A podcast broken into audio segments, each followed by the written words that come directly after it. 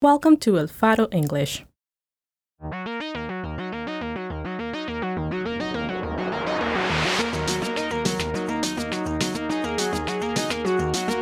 Be sure to follow our channel wherever you get your podcasts to listen to award winning independent journalism from Central America.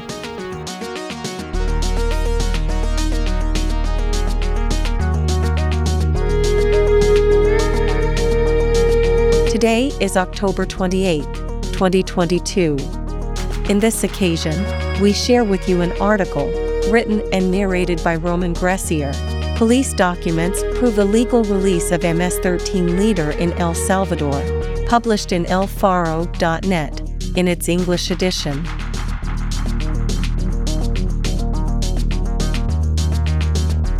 The National Civil Police of El Salvador knew within 24 hours that Elmer Canales Rivera, one of the most senior leaders of the Mara Salvatrucha known as Crook, de Hollywood, was illegally freed from the maximum security Zacatecoluca prison on November 18, 2021. Four months earlier, the Bukele administration's top negotiator with the gangs told a leader of MS 13 over the phone that he had personally taken Canales out of prison. In the afternoon on November 19th, the police issued a string of internal alerts over email that Canales, who they profiled as a national leader of MS 13, was released from Zacatecoluca. At the moment of his release, Canales was facing a 40 year prison sentence issued in 2020 for double homicide, which he'd asked the court to review, as well as another 11 months on a three year sentence for trafficking illicit objects in prison. He was also notified five months earlier, in June, of an international arrest warrant issued by Interpol accusing him of, quote, transnational terrorism and drug trafficking on U.S. soil. On top of that, the police traveled to Zacatecoluca prison on November 18th, on the day of his release, to notify him of an outstanding warrant for homicide dating back to 1999. But a member of the police team tasked with executing the warrant told El Faro that prison authorities denied them entry and prevented them from carrying out the assignment. These are all revelations from emails, police files, and prison intelligence reports from the PNC, or Salvadoran National Civil Police, obtained by El Faro via whistleblower sites DDO Secrets and Enlace Hacktivista, who received over 4,000 gigabytes of information stored on the servers of the PNC and Salvadoran Armed Forces from the hacking collective Guacamaya. In the same leak, the collective also extracted thousands of gigabytes of information from the armies of Mexico, Peru, Chile, and Colombia. In El Salvador, the police files document Canales' release in November 2021, adding more evidence to the trove already published by El Faro, including the audio in which the Bukele administration's chief negotiator with the gangs, Carlos Marroquin, confessed to a gang member that he personally took Canales out of prison and drove him to Guatemala to, quote, show you my loyalty and trustworthiness, in reference to the gang. To date, Salvadoran police and prison authorities have not publicly admitted that Canales was freed. But in April, five months after he exited prison, a drug court in Guatemala City granted that he had passed through their country by signing an arrest warrant to extradite Canales to New York. In May, a deputy commissioner of the Salvadoran police asked for help from regional police partners to capture and send him back to El Salvador, showing signs that one part of the state was still tracking down Canales months after another had set him free.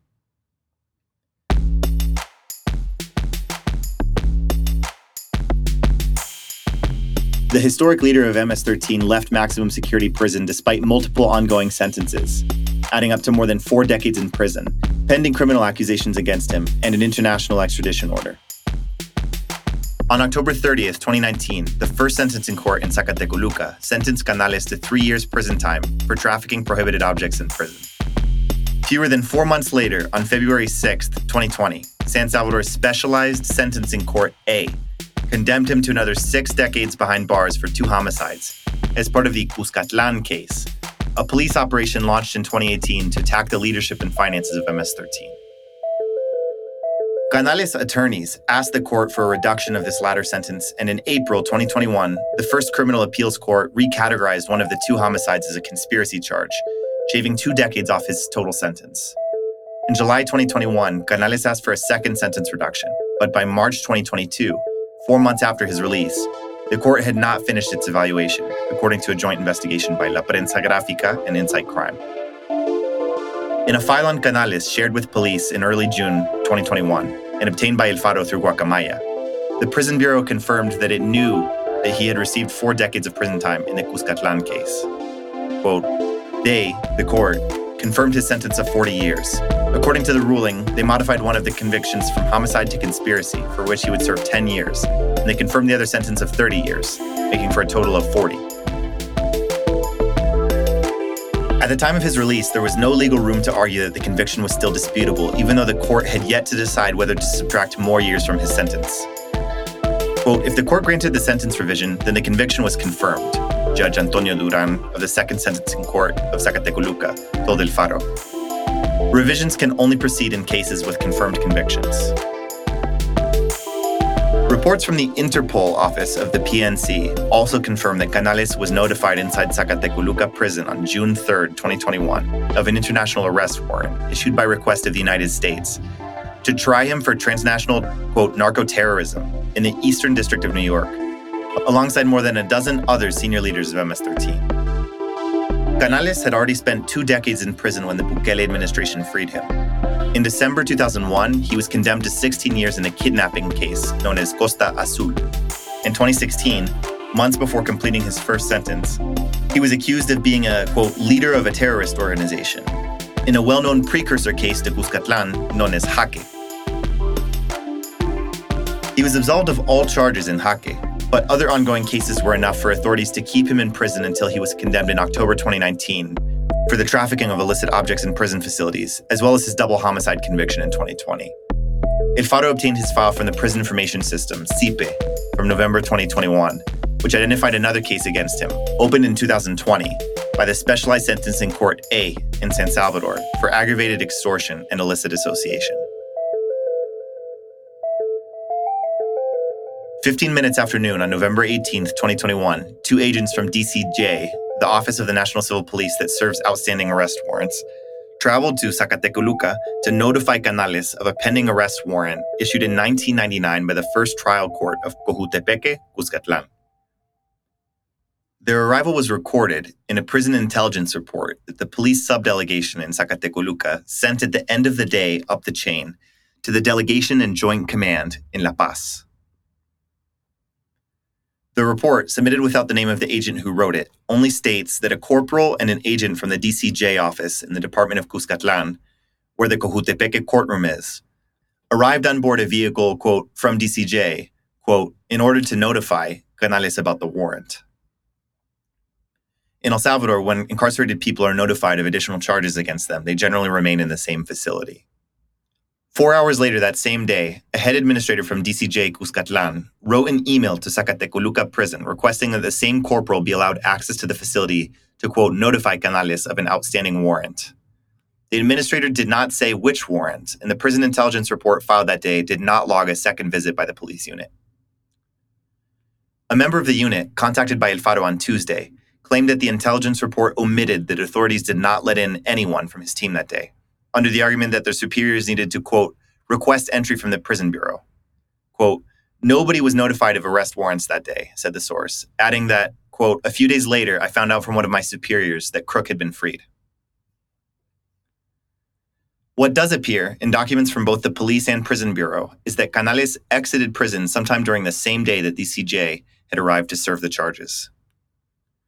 The first official document to register his release was a report obtained by El Faro, sent on November 19th by the Center for Analysis of Prison Information, CAIP, a department of the Prison Bureau, to three police intelligence offices the Central Unit for the Analysis of Treatment of Information, the Division of Analysis and Production of Intelligence, and the Department of Prison Intelligence of the Division of Collection of Information. This last one is called Penales Diri.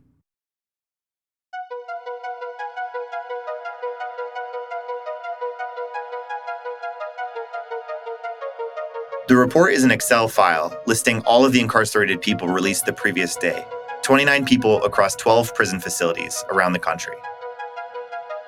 For each, CAIP listed the legal justification for their exit, with the exception of one, Elmer Canales Rivera, Crook. The cell that should contain the motive of his release was submitted empty. In the same email sharing this report, CAIP included a PowerPoint with the prison files of the eight most notable detainees released that day. According to the Prison Bureau, they were all gang members of lower rank than Canales, who has been part of the Ranfla Histórica, or the most senior leadership of MS 13, for at least two decades. CAIP excluded his file.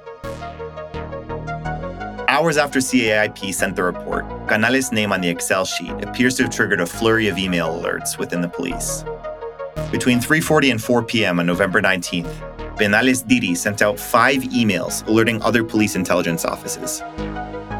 It sent the first two to Chief Inspector Alfredo Perez, the head of Diri, and to another agent from that office, with the subject line in capital letters National Ranflero, or member of the Ranfla, of MS 13 freed.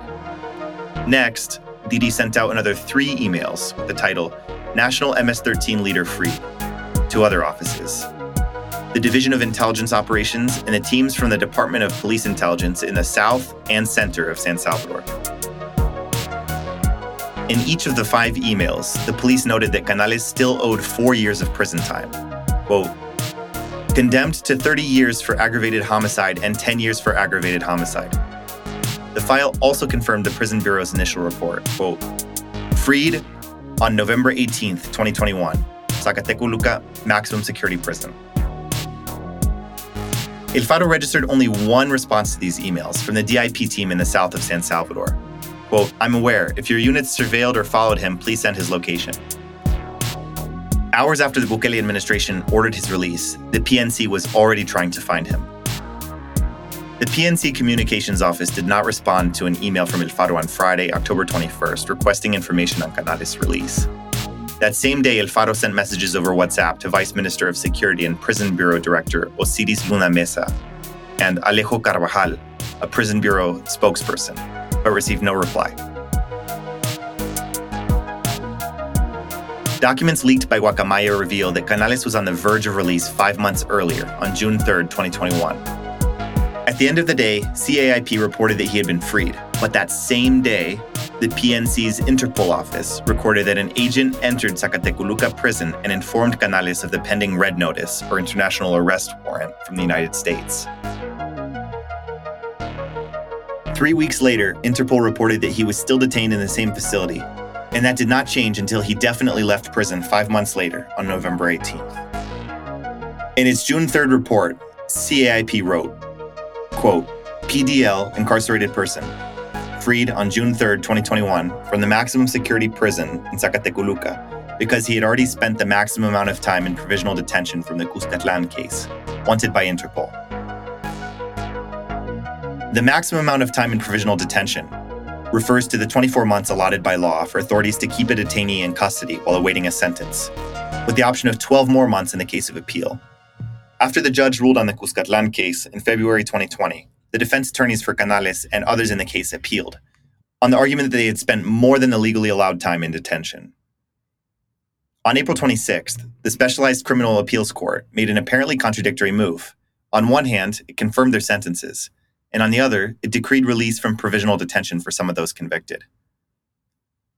As Godofredo Salazar, the organized crime judge who issued the Cuscatlan ruling, explained in a letter to the warden of Zacatecoluca prison in March, Canales could not be released despite having spent longer than allowed in provisional detention for that specific case because he still faced ongoing sentences and trials. The Cuscatlan sentence, obtained by El Faro, condemned hundreds of people for a series of alleged crimes.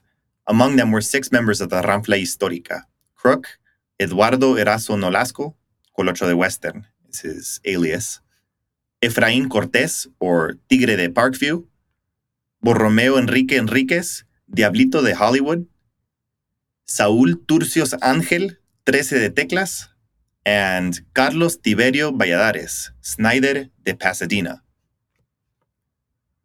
Amid the confusion, the police mainly used the red notice from Interpol to argue that Canales could not be freed. El Faro obtained correspondence on June 1st and 2nd, 2021, between the director of the Transnational Anti Gang Center, or CAT, of the PNC, and the warden of Zacatecoluca, in which the warden requested a report from CAT on outstanding warrants for Canales and Erazo. He explained that the appeals court had, quote, confirmed their prison sentences, but, quote, ordered that they be freed from provisional detention due to the expiration of the 36 months and ordered alternative measures to detention. The warden concluded, Given that the ruling comes from a superior court, it should be carried out. The court has ordered the release of the PDLs, or detained people. In response the next day, CAT Chief Inspector Ronald Mauricio Segura sent the warden the red notices from Interpol for Canales and Erazo and confirmed that in his database he found, quote, outstanding arrest warrants and investigations for both of them. On June 3rd, somebody prevented the release of Canales and Erazo. The Excel file sent by email on June 22nd by the Department of Analysis of Interpol's National Central Bureau in El Salvador to Commissioner Manuel Ulises Garay Coto, the head of the office, reported that agents from that office notified both gang leaders of the red notices on June 1st inside Zacatecoluca prison, and that three weeks later, they remained there. Documents leaked by Guacamaya also show that on April 8th, five months after Canales' release, the chief judge of Guatemala City's third tribunal of criminal sentencing, drug activity, and crimes against the environment signed an arrest warrant for Canales in response to a U.S. extradition request and joint investigation by Interpol and the country's public prosecutor's office. On October 11th, a representative of the court stepped out into the hall outside their offices to speak with El Faro, only confirming that, quote, yes, it's him, or Crook. And yes, he has an arrest warrant. Public Prosecutor's Office spokesperson Moises Ortiz told El Faro on Friday that, quote, the Specialized Unit for International Affairs has a file relating to Elmer Canales Rivera, a Salvadoran national. But he declined to say more, citing case confidentiality. In July, El Faro published an investigation recounting Canales' movements after his release. After staying for several days with his romantic partner in a luxury apartment in San Salvador, he fled to Mexico via Guatemala. On May 3rd, PNC Deputy Commissioner Carlos Enrique Somoza Villarreal, head of the Transnational Criminal Investigation Division, admitted Canales' release in an email to the State Department contact of the Joint Border Intelligence Group, a consortium of border authorities from the United States, Mexico, Guatemala, El Salvador, and Honduras that share information from their respective databases. Somoza requested help from GCIF, as the Joint Border Intelligence Group is known, to arrest and send Canales back to El Salvador, along with Franklin Eduardo Perez, also known as Hector Giovanni Carpio Avalos, or under the aliases Pirulo or Scooby. The deputy commissioner added that the Salvadoran police had, quote, received information that both were in, quote, Guatemala or Mexico, and attached a police file that again confirmed that Crook, quote, was freed from Zacatecoluca on November 18th of last year. Somoza saw but did not answer a message from El Faro over WhatsApp on Tuesday, asking when he learned that Canales was free, who released him, and what information he had obtained from regional partners. Nor did GCIF answer an email sent on Friday requesting information on the case. El Faro did not receive a reply to request for comment from the U.S. embassies in El Salvador and Guatemala, the official channels for requesting extraditions.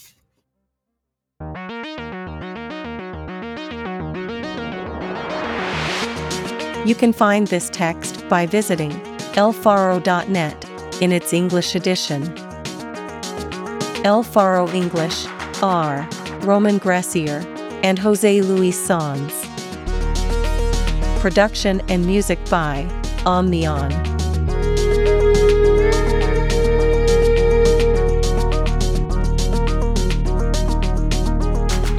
Thanks for listening. Consider supporting Central American journalism by joining our community of crowdfunders at support.elfaro.net.